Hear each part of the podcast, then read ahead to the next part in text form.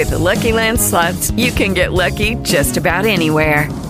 This is your captain speaking. Uh, we've got clear runway and the weather's fine, but we're just going to circle up here a while and uh, get lucky. No, no, nothing like that. It's just these cash prizes add up quick. So I suggest you sit back, keep your tray table upright, and start getting lucky. Play for free at LuckyLandSlots.com. Are you feeling lucky?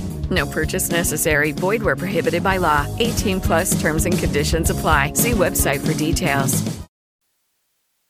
Good morning, good afternoon, good evening, everybody. It's Charlene Anderson, your wholesale sourcing expert here on February 19th, 2020, on a cold day in Jackson Hole. It was minus 20 this morning. Um, but it's beautiful. There's not a cloud in the sky, and that's why it's so cold. When it's really pretty, it's cold. Um, so let's get started. I'm going to jump right in because this is like my favorite topic in the world talking about sourcing wholesale products. Um, I have been doing it for over 30 years, first for a brick and mortar store I owned, and then for eBay. And then when um, Amazon started allowing third party sellers, um, I started using these techniques for products on Amazon. So this is how I did it. This is how I still do it. Um, a few things are different sourcing for Amazon versus sorting, sourcing, say, for a brick and mortar store or for your own website for that matter. Um, so uh, we'll talk about the differences as we go along. But first of all, don't let anybody tell you there's nothing out there left to sell because there is. Um, we see that a lot in other groups where they'll say, oh, all the good stuff is taken, there's nothing left to sell. Well, it's not true. There is still plenty of product out there. There's new products coming out every day. There's new great products coming out, and it's our job to find them um, if it was this was easy, everybody would be doing it. But um, I find it far easier than trying to tromp through doing retail arbitrage and even online arbitrage and struggle with the IP complaints and all of that. So, um, first of all, let's talk about how you find products. And I'm going to tell you guys, I'm an aberration in that I don't use um, any software products to look for products um, and I know I'm an aberration. Just and I do it this way because it's how I've always done it, and it's working for me. So um, so I'm not going to diss any products that people use to drill down the stuff. But the thing about one thing about all these things like Helium 10 and Keepa and Jungle Scout and I can't remember all the rest of them, um, is that they only work for products that are currently on Amazon. Um, and I think half of your your business or at least half of my business comes from bringing products to Amazon. So those those would mean nothing for me. Um, it wouldn't tell me if the product's going to go. That comes from experience. So I'm going to tell you how I do it. First of all, um, I go to lots of trade shows. I love trade shows. I think they're a great place to find products. But if you can't go, it doesn't mean you can't find products. Um, I have found one of my best selling products by just Google searching the general niche that the, in arts and crafts that this product is in, looking for suppliers in that niche, and then going back and looking to see if they're on Amazon. And most of them in this niche were already on Amazon, but I found one that was not. And so I sent the the uh, found their website, the products look great. Sent the owner an email, um, and he said to me, "Gee, Amazon has been calling me about every three months, and they want to sell my stuff, but I really don't. I don't know. It just doesn't feel right getting involved with Amazon." He says, "But I'd love to have my products on Amazon."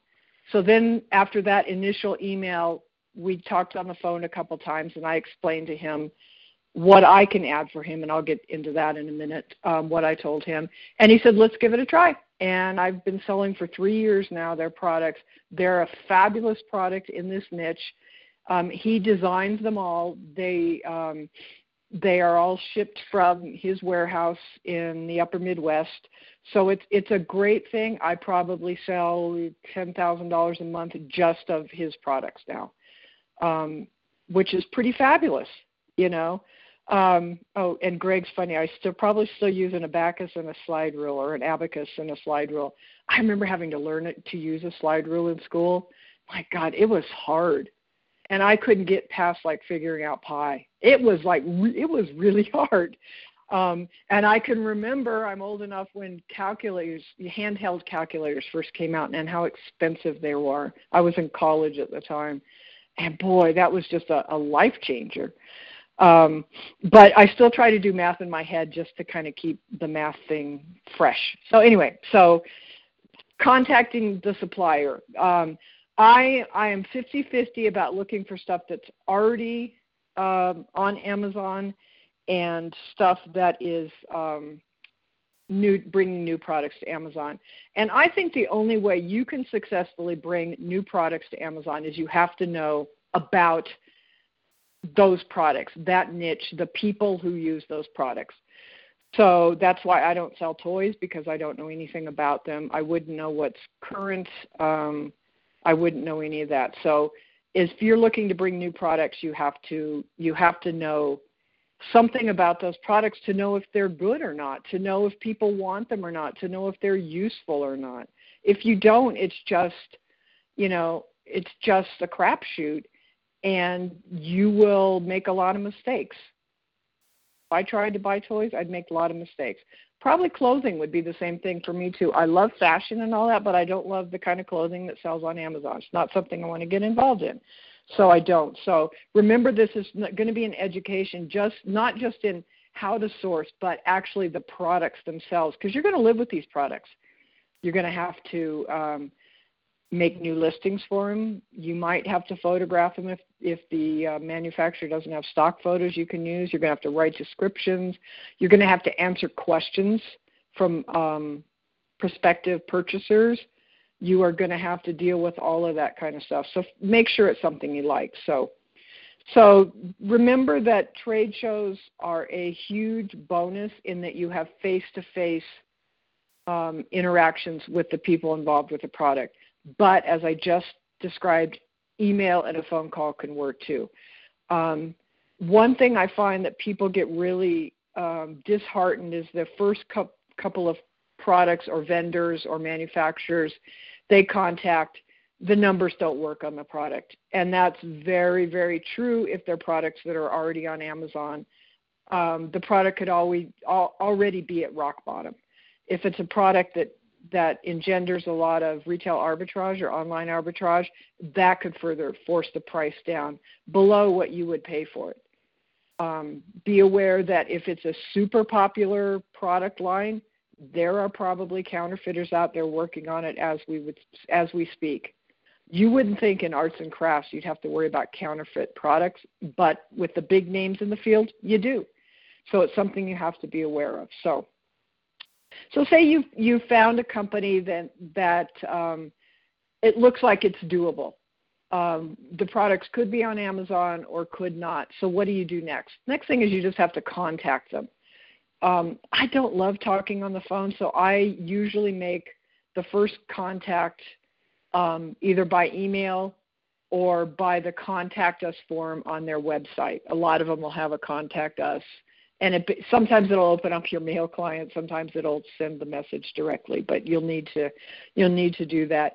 Do what is comfortable with you to begin with, but then if the the person on the other end says, let's talk about it on the phone, then you have to buck up and talk about it on the phone. They don't just want to um, to do it back and forth by email. They probably want to feel you out and see see if they like how you come across and um, how you present yourself to them, which leads to another thing. Um, and this, I think, this is controversial with some people, but I notice it all the time and that is you need to get the domain name for your business. Whether for me it's the Anderson Group, which is the overarching company that owns my business, or what your store name, whatever. But you really, really have to have something that is not Susie Smith at gmail.com. At this point, it'd probably be Susie Smith 9765274 at gmail.com. But you really need um, you really need to invest in that domain name so you can have that email address. Um, otherwise, you won't be I don't think you're taking it seriously. I know when I get emails from my suppliers that have websites but they still use Gmail as an email address, it just boggles my mind. It's like, okay, you have a website. You could set up Susie Smith at mystore.com quite easily, but they don't. I think it looks to me it reeks of lack of attention to detail. And I don't I don't enjoy working with people who don't focus on details. That's that's me. There's I'm sure there's lots of other businesses out there, but get the domain name and get the email set up with that same domain. Okay. Make it, you know, it could be gregbirchsellstuff.com, but it, needs to be something um, that looks more professional than Gmail. And I know people will probably say, well, I've been selling for 20 years with Gmail. Yeah, but if you could do one simple change that would help you get other accounts, wouldn't you do it? I mean, this is a pretty simple change. And then once you have that domain name, makes it a lot easier to set up a one-page landing page and my main one forwards directly to my Amazon store. So my so if people type it in from my business cart, it'll go to my Amazon store to um, to the um, to the Amazon store so they can see what I sell because I I'm not hiding anything. Um, um, Ed is asking. He uses Comcast.net. Yes, I've noticed that, Ed. So this one is is talking about you. Um, I got I get mine on GoDaddy. So I buy the domain. Um, and we've talked about that. Get get the domain and then they can set up the email for you. And most of the companies bluehost hostgator godaddy all of them um, will help you set up this email. So then it would be ed miller at edscompany.com whatever your company name is. And linda could have linda at edscompany.com just like jeff has jeff at amazon.com um, and europa you're thalia i think i keep forgetting but i think you're thalia um, anyway, she says, I didn't get any yeses from suppliers until I had my own domain. It cost me $5 a month and I have my own email. Yep. It is funny how perception plays such a a big part of this, especially if you're competing with someone else for that account. Like, oh, Rebecca, I'm sorry, Rebecca.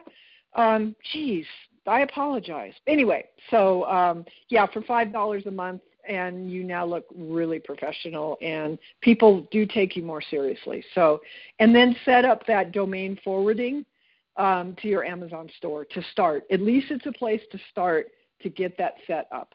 Um, if you want you can do a landing page that says rebeccasstore.com um, and then has a clickable link, shop here or something like that, and that would forward to your Amazon store. And that option would give you um, some space to say a little bit about your business and all that kind of stuff too. Um, and Greg says you don't have to have your website up in order to have the email. You just need to have the domain name. Entirely correct. Because I, I have several that I don't have a website for I use for different purposes, different domains, and I've set up the email for those. Um, and while you're at it, when you're setting up your email, make it a catch-all account. In GoDaddy, it's really simple. It's just called catch-all account. Um, and that means anything that isn't um, directly addressed to another email. So let's use Ed an example. So he has ed at edstore.com and Linda has linda at lindastore.com. If you set up that edstore.com domain as a catch-all account, anything else that people address will go to whomever you designate, whether it would be Ed or Linda. And that way you can help filter mailing lists, and Ron is really good at this. He will set up, if he signs up for a new mailing list, he'll use that name at rondavison.com, and then he'll know if that gets sold because then it's gone to other places. So, um, so if you can set up the catch-all account, it makes it easy to use different emails um, um, for the same domain um, for filtering purposes or whatever. You might want to use one particular email, like mailing at edstore.com, for all the mail lists you sign up for and then you can filter those in your email client to a different mailbox. And then you can whip through those instead of having to whip to go through your whole inbox to get rid of the junk. So um, having a dom- your own domain gives you a lot of options in that way. So um, get your domain get your email set up and then then you can work on the website. It's not you know that doesn't uh, stop you from um, getting the email set up. So, um, so I, I I use GoDaddy. Ron uses someone else. There was a big uh, thread in the group about two weeks ago about website hosting and all that. There were a lot of um, people mentioned who they use and all that. So search for that that post in the group and it'll give you some options. I've stuck with GoDaddy just because I stuck with GoDaddy. It works. Um, I know it's not the cheapest option, but um, I signed up for it ages ago where each of my domains gets gets free email and you know there were some advantages. So i'm i'm sticking with it just because i've stuck with it. Um, there'd have to be a real compelling reason for me to change things. So so you've got you've got your email set up you contact the person. Um, Ed mentioned that he sent a, a, message to a prospective supplier through their contact us form and they haven't heard back. And he says, Should I pick up the phone? And I kind of say, Yeah, even though I know you hate the phone, Ed, I hate the phone. I think, yeah, you might have to. It could be the person on the other end hates email. It could be that it got lost somewhere, um, you know, in their spam filter or whatever. Um, so you need to yeah make make the call and um, get started that way. And once you've made the call, they may then want to go back to email for everything else. I I found that um,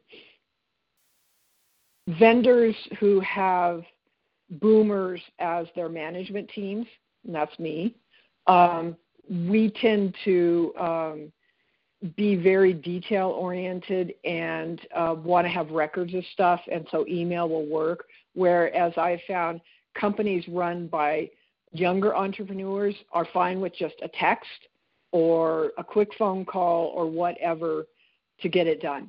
Uh, it's a whole different thing. And because we're working with this whole spectrum of suppliers, um, we kind of have to be a little more flexible than um, than they are, especially when we're trying to get them to accept us as a client, basically, which is kind of funny that um, if we were a brick and mortar store, it would not make one bit of difference any of this because they'd have a sales rep coming around to our store begging us to take their products. But the whole Amazon thing makes this a very different proposition than, you know, if you owned a clothing store in um, in your local mall and you'd have sales reps coming in all the time and it wouldn't be a question of should we sell to you it's be can we sell to you. But this is the game we signed up for so this is what we play.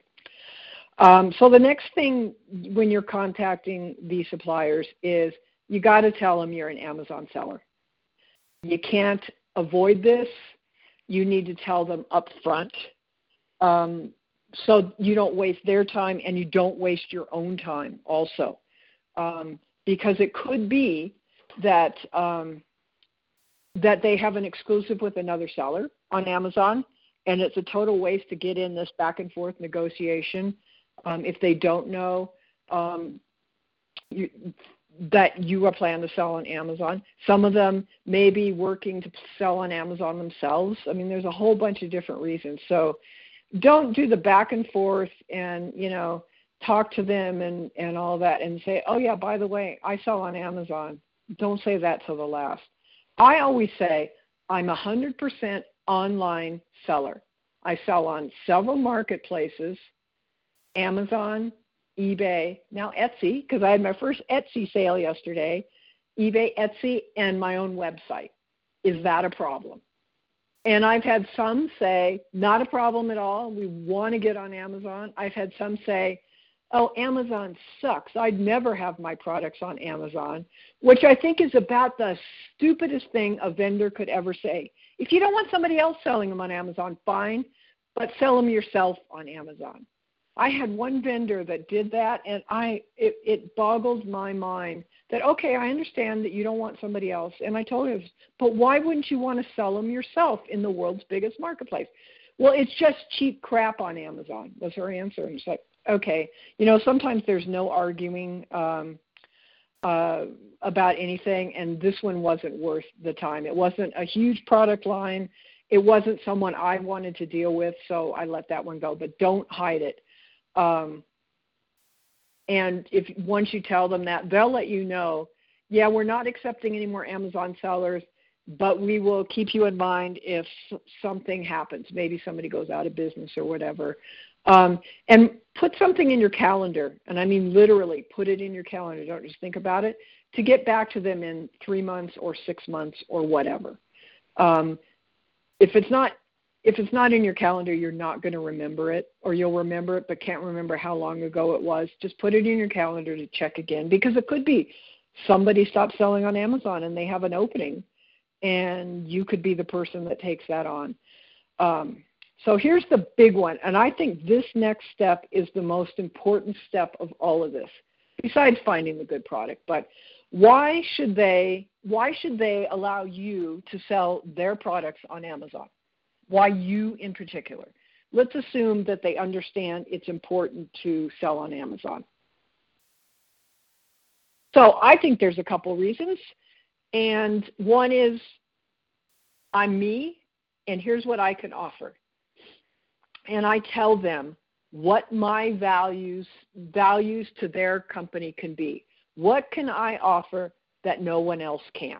Or what can I offer and do better than someone else? And this will be different for a lot of people. Um, the basics will be the same, but of a lot of it will be different.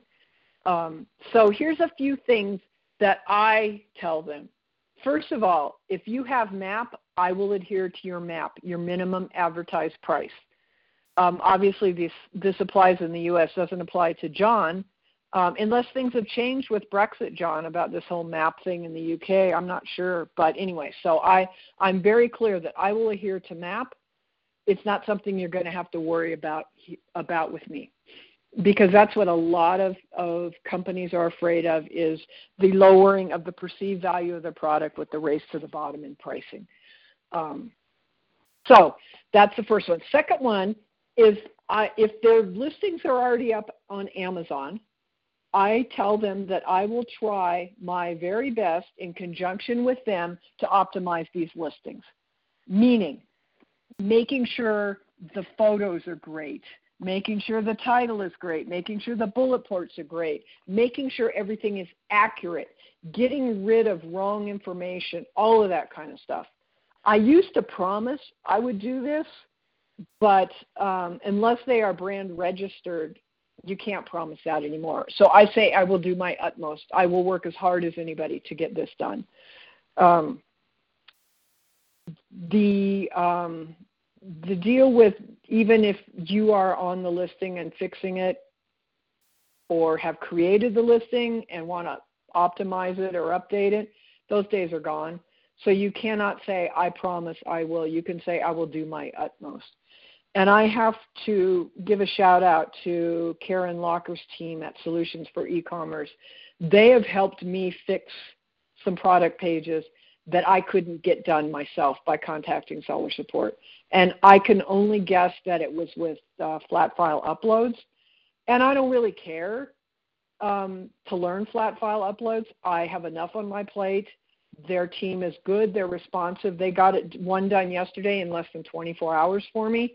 And, you know, so I think unless you love doing flat files and have oodles of time on your hands, I think finding someone to help with those difficult products can be really valuable. So never promise, but say you'll do your utmost to optimize those listings. Um, uh, the other big one that I do, and I advertise everything, um, is I say I will run sponsored product ads, meaning pay per click on Amazon, at my own expense.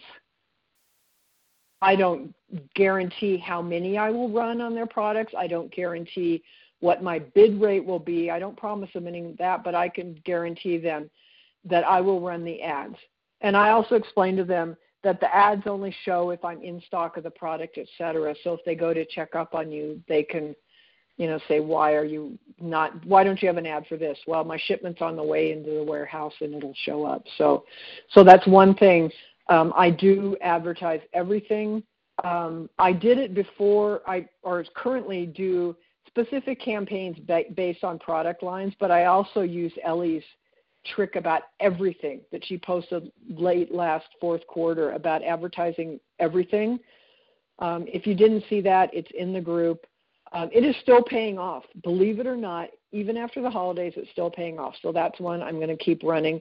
My cost of sale is under 3% on it and we're talking, you know, five digits of sales now just from that campaign that that Ellie talked about. So, so if you're not doing that campaign, get it, get in the group, find the the link, and do it. Um, it works. Um, it, I also tell vendors, I said, if you have new products come to market, I'll create the product pages for you. You don't have to worry about doing it.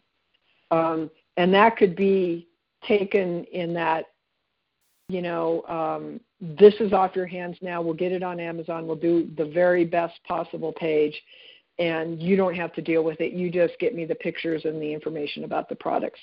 Um, I have found vendors love that one because they just don't want to mess with it. You know, it's um, it's um, it's hard for them if they don't know what they're doing. Um, I have a vendor that I talk with about once a week um, and they say Amazon is is their biggest benefit and their biggest nightmare, just all the stuff you know that goes on with it. As a wholesaler, they don't sell themselves on Amazon with, but dealing with you know IP complaints and all sorts of stuff. Believe it or not, they um, they have now finally decided that brand registry might be worth it for them. I've been working on it for four years to get them to do it, but I think they're finally realizing it. So, so say you've got you've you've laid out this what you can do for them kind of thing. Um, also, um, you might want to talk to about talk to them about payment, about you know you're willing to pay um, when the order is shipped or whatever you know negotiate however works for them. Um, to get your products. I I never pay up front for products.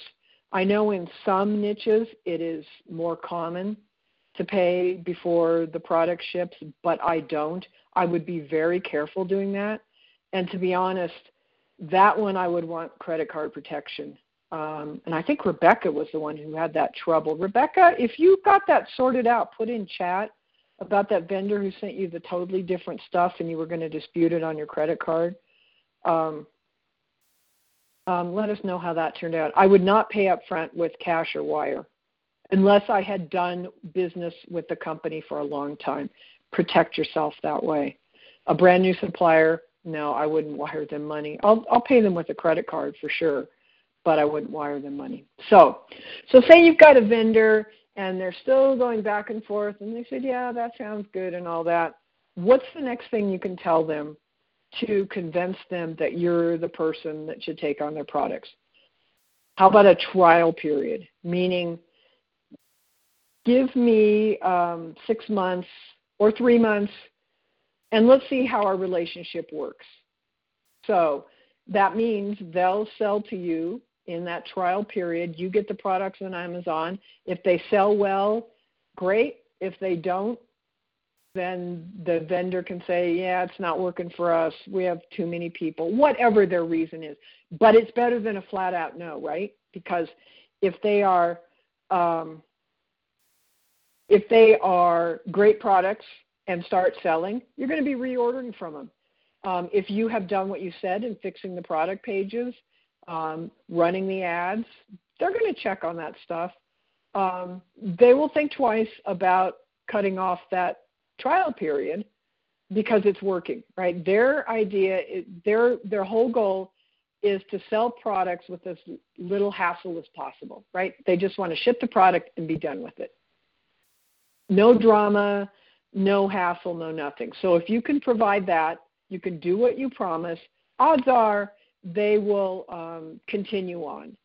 Um, and that gives them an out. One thing you have to remember in sourcing wholesale is you always have they are always it's always a trial period for you as the vendor because you can stop ordering from them tomorrow and be done unless you have signed a contract that says i'll sell your stuff for five years um, you are you can walk away at any time and i've walked away from a few where i just stopped ordering because it wasn't worth it the good companies will ask and say hey you have, we haven't seen you haven't ordered from us in two months what's going on the ones that I think are really disorganized and inefficient, you'll never hear from again.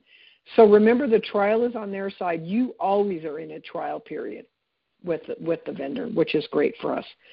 Um, okay, Rebecca answers. She's still waiting on the chargeback decision. The supplier has until the 26th, 28th to dispute it, and then the bank will make the initial decision.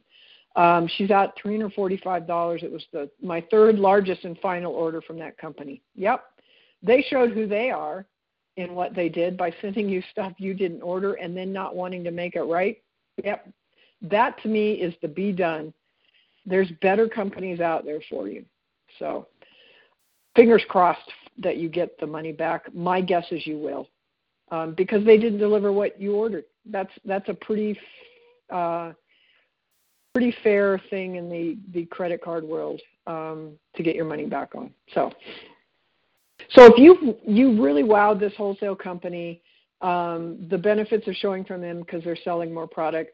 They'll get back to you and they'll they'll say, yeah, we want to keep you on. Or you know, if things didn't work out, they may get back to you um, and say, sorry, it didn't work out. But at least you've tried. So um, I want to talk. The last thing I want to talk about um, before I open for questions is this whole Amazon exclusive thing about getting an Amazon exclusive. Um, I go back and forth on this one a lot um, for a couple reasons.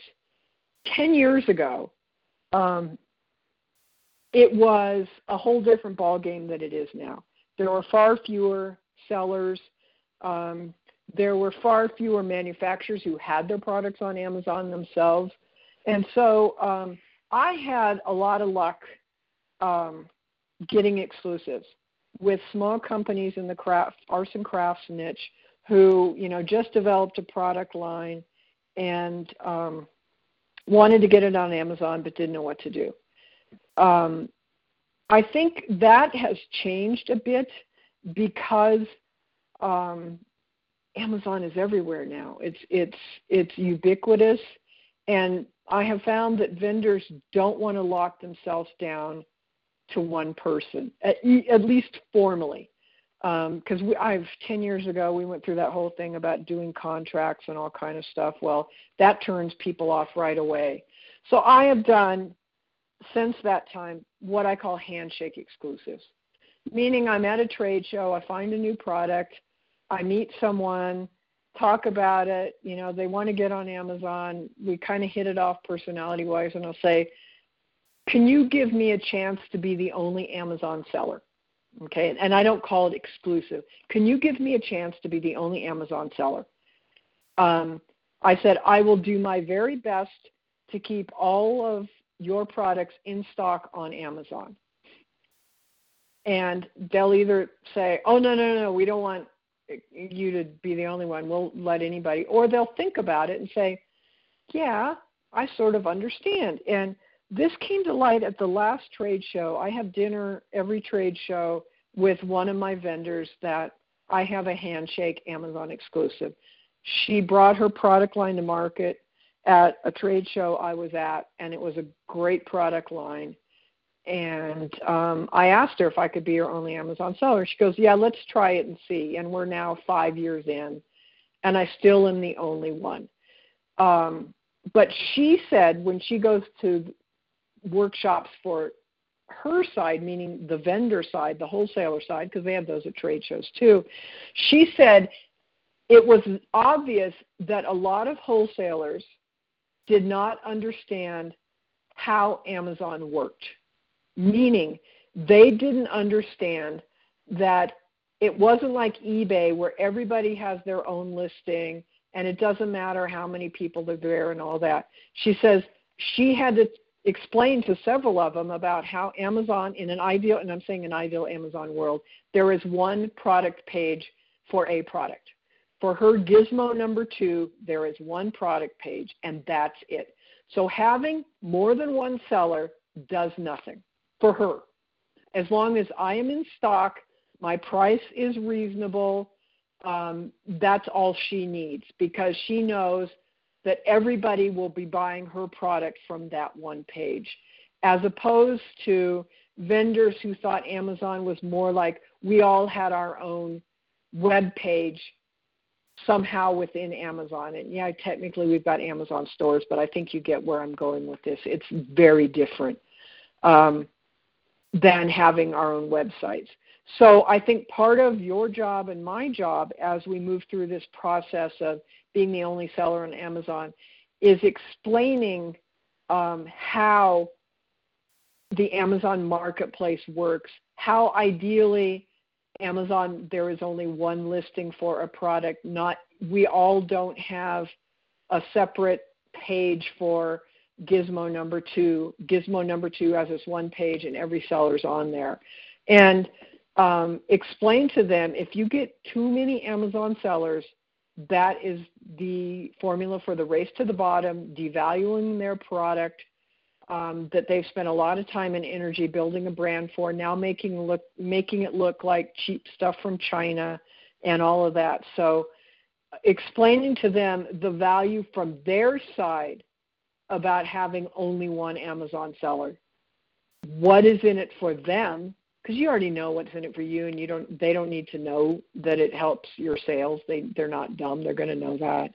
But what is in it for them?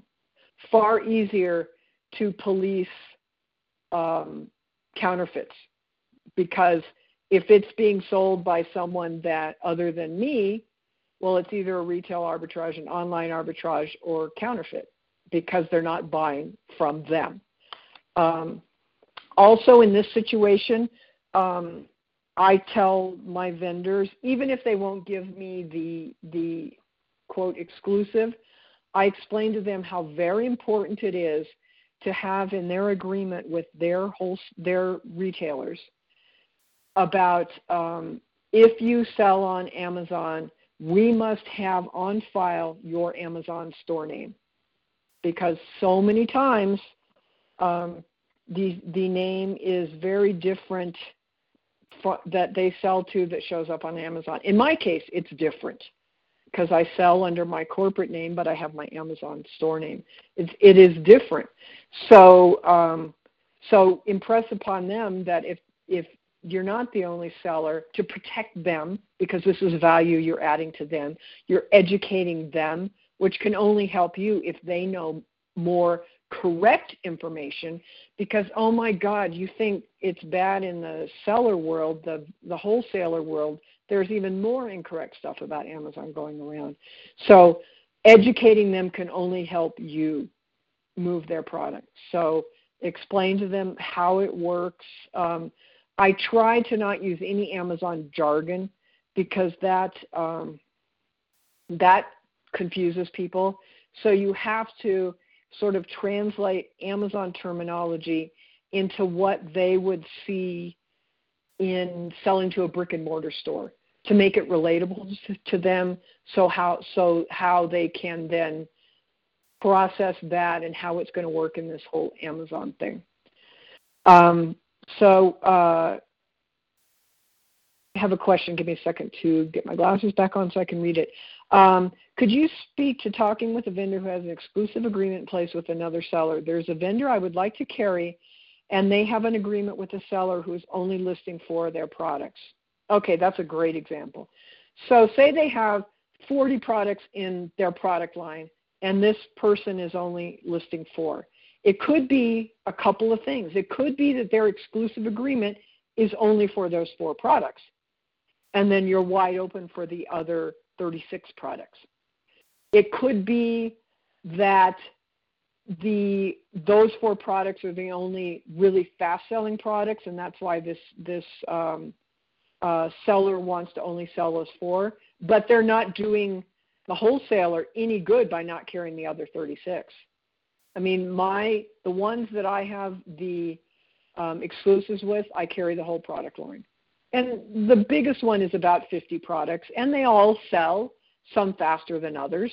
So I don't keep many of those in in stock, but yeah. So so the first thing I would do if I was in your shoes is I would ask the vendor, um, is your agreement for the entire your entire product line with this other seller, or is it only for those four products? And then that gives you two ways you can go.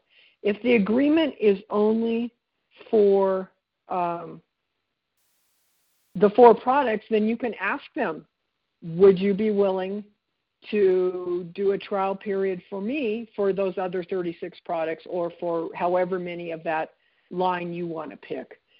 If they say, no, our agreement with this seller is for all of our products, well, then you need to gently explain to them that they are losing out on sales of 36 other products because the other seller isn't selling those. And that's not good for them because theoretically they're losing, do the math, what percent of their um, their product line sales. So this one, because of that situation, is a good cut and dried one. So you have two options. They have the exclusive for all of them, and they're not selling them. Well, then you can ask for the opening or they only have the exclusive for four, you can ask for the opening there too. The third option could be they only have four in stock now and other is more is coming in. That's also an option. Probably unlikely unless they're only a product line of like five or six products. That's just my um, um, my take on that. So yeah, I hope that helped. If it didn't, get in chat and tell me what else um, you do. I would try this one. This is one I would definitely go for because you've got good evidence, you've got a good situation. I would go for it. Um, John says one great concept to get a new business relationship without being pushy or salesy but professional is focus and focus on the other party is something NOSE. I have not heard this, John. Needs, outcomes, solutions, and evidence. So John is in chat saying identify what the other party needs, agree what the outcome would be if those needs can be met, explain the solution that would do this, and finally give evidence why you are the one delivered the solution. Okay, but I just talked for 42 minutes, so we could have said it in that one sentence. I'm going to have to look that up. That is um, that's very cool. Nose. So guys, you can Google that. Um, uh, that's very, very cool. So Julie's asking, do you sell products with no profit in line because you want to carry all the vendor's product, but of course you have profit on some of them? Um, yeah, I do. In those exclusive agreements. Um, the products that have to sit a bit before they sell, even if I only have one in the warehouse, I probably don't make more than pennies on it. But the others that I sell dozens a day of far outweigh that. So that's a case of um, to keep that exclusive only seller agreement, I am willing to carry those that don't make money. I wouldn't do them if they lose money, and I, that's where I would have a talk with the vendor. But if I don't make money, I look at it as as my my cost of those other products that do make money. Um, the the vendor needs to know um, a couple things about Amazon that they aren't aware of. And doing that interview with the CNBC reporter um, um, helped me articulate this a bit about storage fees because um, she had no idea that Amazon charged us storage fees. And when I said I only try to keep 30 days products in the warehouse, she says, "Well, why is that?" And I said, "Well, because we're charged." And I sent her through email the um, the link to what it was. Um, so I think that's a big one your vendors won't know how much it costs to keep your things in the warehouse because they'll wonder why you only want 30 days.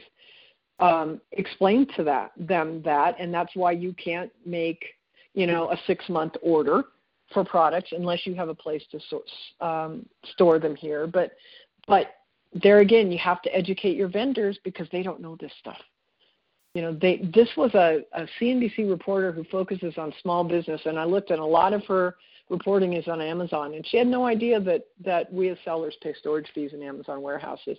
And she also thought that we only ship things to one warehouse and that's it. And I had to explain to her the the whole um, thing about warehouse splits and why Amazon does it, and you know all of that. So um, I she was very receptive to listening. So hopefully this will be an opening for future conversation to let other people in the business world understand more about how Amazon works for small business sellers like us. So um, I think that covers. Let me get my last note out here. I'm going to see if that's my last note. Um, I have some homework for you guys, um, and that's because this is our last podcast for a couple weeks because we go on vacation. Um, our yearly get out of the 20 below weather starts pretty soon, um, but we have gotten hotspots for uh, Wi-Fi hotspots for all the countries we're going to visit. Ron has a an old iPhone that he buys a SIM card for every country we visit. So you know we're not out of touch. And we were looking. We're going to Australia, Indonesia, and Singapore. And so I was doing the research for each places, and he found um, a carrier in Australia, you know, for a short-term SIM card kind of thing. And he was Googling to find the hotel address and then finding where their closest thing went. And I said, wait a minute, let me just get on chat with the concierge at the hotel. Um, and so I did, and the guy says, "Oh no, we keep we have those at our concierge desk for sale at the same price as the stores so you don't have to go anywhere. And it's like okay yeah. The world is changing when when that happens at a hotel. Um, so anyway so this is our last talk for a bit. Your homework is while i am gone and i will be checking in because i have all this tech even on the cruise ship wi-fi satellite internet yeah um, is find one wholesaler that you have not contacted before and contact them and work through these steps. It doesn't have to be a big account. I'm thinking it doesn't have to be a massively profitable account, but let's get some practice in doing this and walking through the whole steps um, about, you know, well, if they give you pushback, what can you offer them? All of that. Um, I will do this while I'm gone also, so I can keep up. Um, but I think I think really if you put in your calendar to make one new contact every two weeks or at least once a month or once a quarter depending on where you are in your Amazon journey having this regular date set to make a contact will really help. You can't just sit and wait for it to fall in your lap. Now, mind you, this research is probably going to take a couple of weeks to find the next one because it's not easy research. Um, it's not as simple as, oh, I'm going to Google wholesale art stuff and find something. That isn't going to happen. You're going to have to drill down in niches and be more specific. You know, do I want um, watercolor painting stuff? Do I want um, uh, topiary products? I mean, you have to be a bit more specific in, in a niche. You can't just say, I'm going to look for scarves to sell.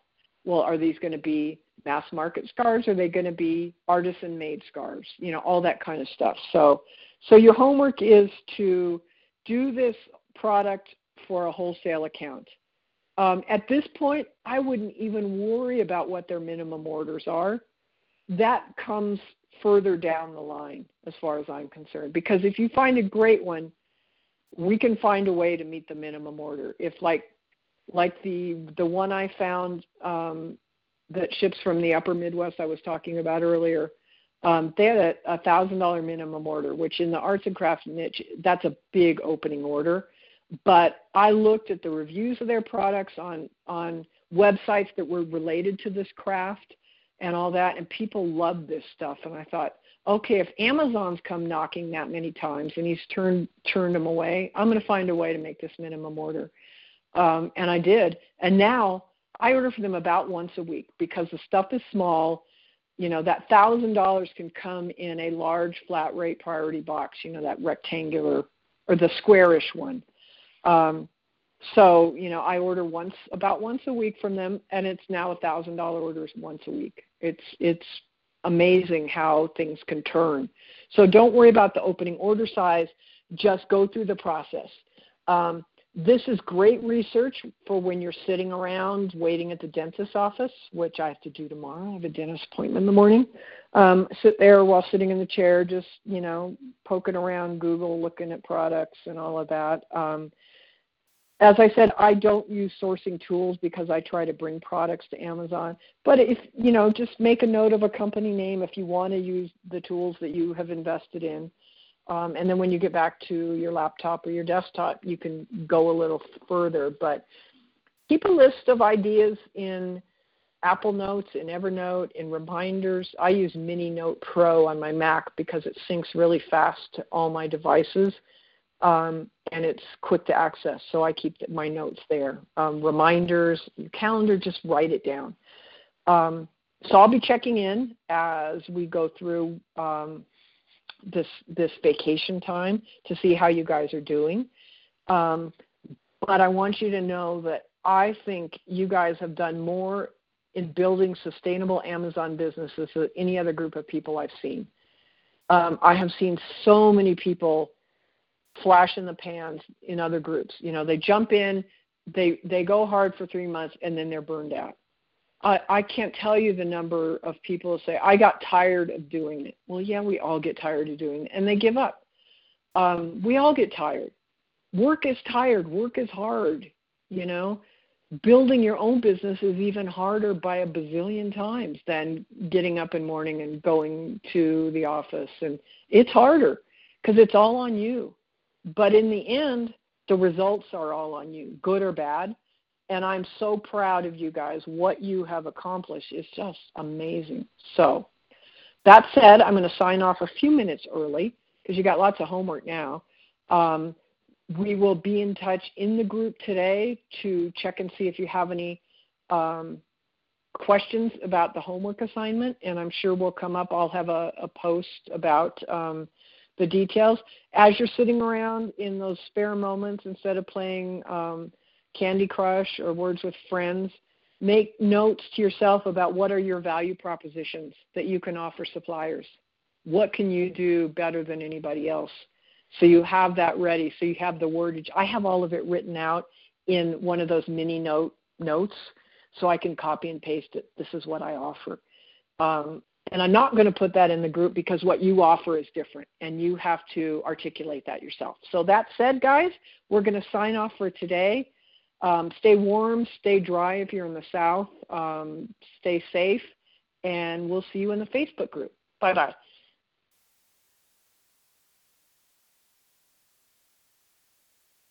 It is Ryan here, and I have a question for you. What do you do when you win? Like, are you a fist pumper? a woohooer, a hand clapper, a high fiver. I kind of like the high five, but if you want to hone in on those winning moves, check out Chumba Casino. At ChumbaCasino.com, choose from hundreds of social casino style games for your chance to redeem serious cash prizes. There are new game releases weekly, plus free daily bonuses. So don't wait. Start having the most fun ever at ChumbaCasino.com. No purchase necessary. VGW. Void were prohibited by law. See terms and conditions. 18 plus.